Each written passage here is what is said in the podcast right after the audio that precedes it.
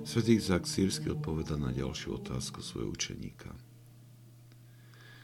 Ako sa človek môže zbaviť bývalých návykov a prispôsobiť sa životu chudoby a asketizmu? Odpoveď.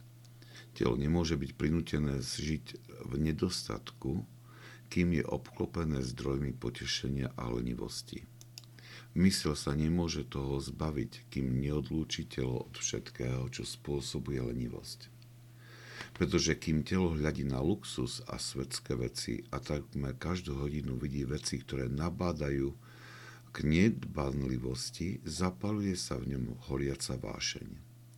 Preto spasiteľ veľmi správne prikázal, že ktokoľvek ho chce nasledovať, musí opustiť svet, pretože sa človek musí zbaviť najprv zdrojov lenivosti, aby mohol začať pracovať.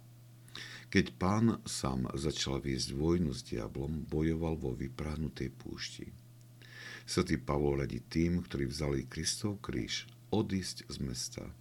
Hovorí, vyjdime teda k nemu von z tábora – a znášajme jeho pohanenie. Lebo tu nemáme trvalé mesto, ale hľadáme budúce. Odlúčením od sveta a od všetkého, čo je v ňom, človek rýchlo zabúda na svoje bývalé návyky a spôsob života a nemusí s nimi viac bojovať.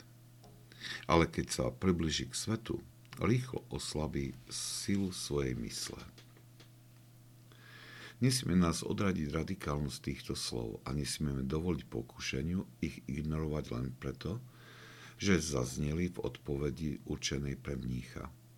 Duchovná zákonitosť, ktorá je priblížená v tomto poučení, platí v živote každého kresťana. Neustále pripomínanie jednoduchosti života svetými otcami nevychádza z bezúčelného príkazu. Je to naopak dôležitá podmienka pre rast v duchovnom živote. Ponúka tiež vysvetlenie tým, ktorí sa stiažujú, že napriek snahe dodržiavania prikázaní a bohatému modlíbovému životu necítia žiaden pokrok.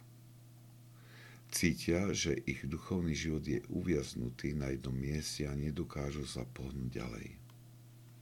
Aj keď nám naše povolania stav nedovolujú urobiť taký radikálny rozchod so svetom, aký je možný v živote mníchov, predsa je veľa oblastí, v ktorých môžeme a máme nastoliť jednoduchší život, aby sme odstránili všetky zdroje pokušenia a lenivosti, ktoré oslabujú silu mysle pre sústredenie sa na zápas o spásu duše.